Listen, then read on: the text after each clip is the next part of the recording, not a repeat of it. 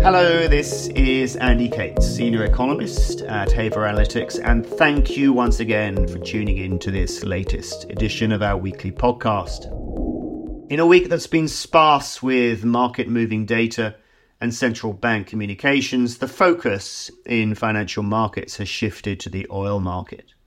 That's largely because oil prices have declined to three month lows with Brent crude, for instance, now trading at around $80 a barrel. This coupled with a generic retreat in other commodity prices and in conjunction with some lower than expected inflation data from China um, has all helped to keep the tightening is now complete message in vogue. Sentiment toward risk assets and stocks in particular has accordingly remained upbeat as well. Staying with inflation issues, it may be of note that our first chart in our accompanying publication this week looks at the big decline to a record low in the Fed's global supply chain pressure index.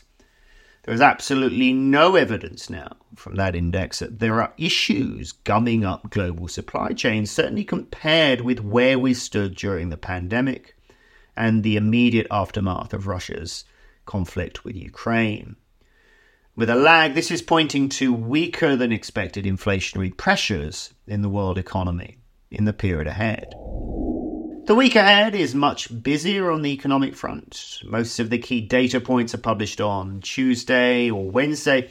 And for the record, they include the, the US CPI data for October, China's monthly barrage of data, including October's industrial production and retail sales, the first estimate of Japan's GDP for the third quarter, and the latest labour market and CPI reports from the UK.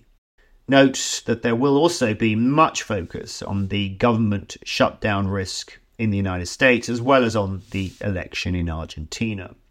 Otherwise, note that the research and marketing teams at Haver have been very busy this week. Firstly, with our attendance at a major global travel conference in London. I spoke on a panel about some of the key macro themes that would likely affect the travel sector in the period ahead, including Things like geopolitical instability, climate change, aging demographics, and technological change. Uh, it was a good opportunity too to flag our data offering in our tourism database. And in addition to that, we we just published our latest webinar with the participation of our partners at the Economist Intelligence Unit. In that webinar, I chat to John Marrett, a director of their financial risk service, about a range of topics, including the potential consequences of recent geopolitical instability in the Middle East. Please look out for that, and if you have trouble locating it, please get in touch with your account representative. Otherwise, that's all from me today. Have a great week ahead.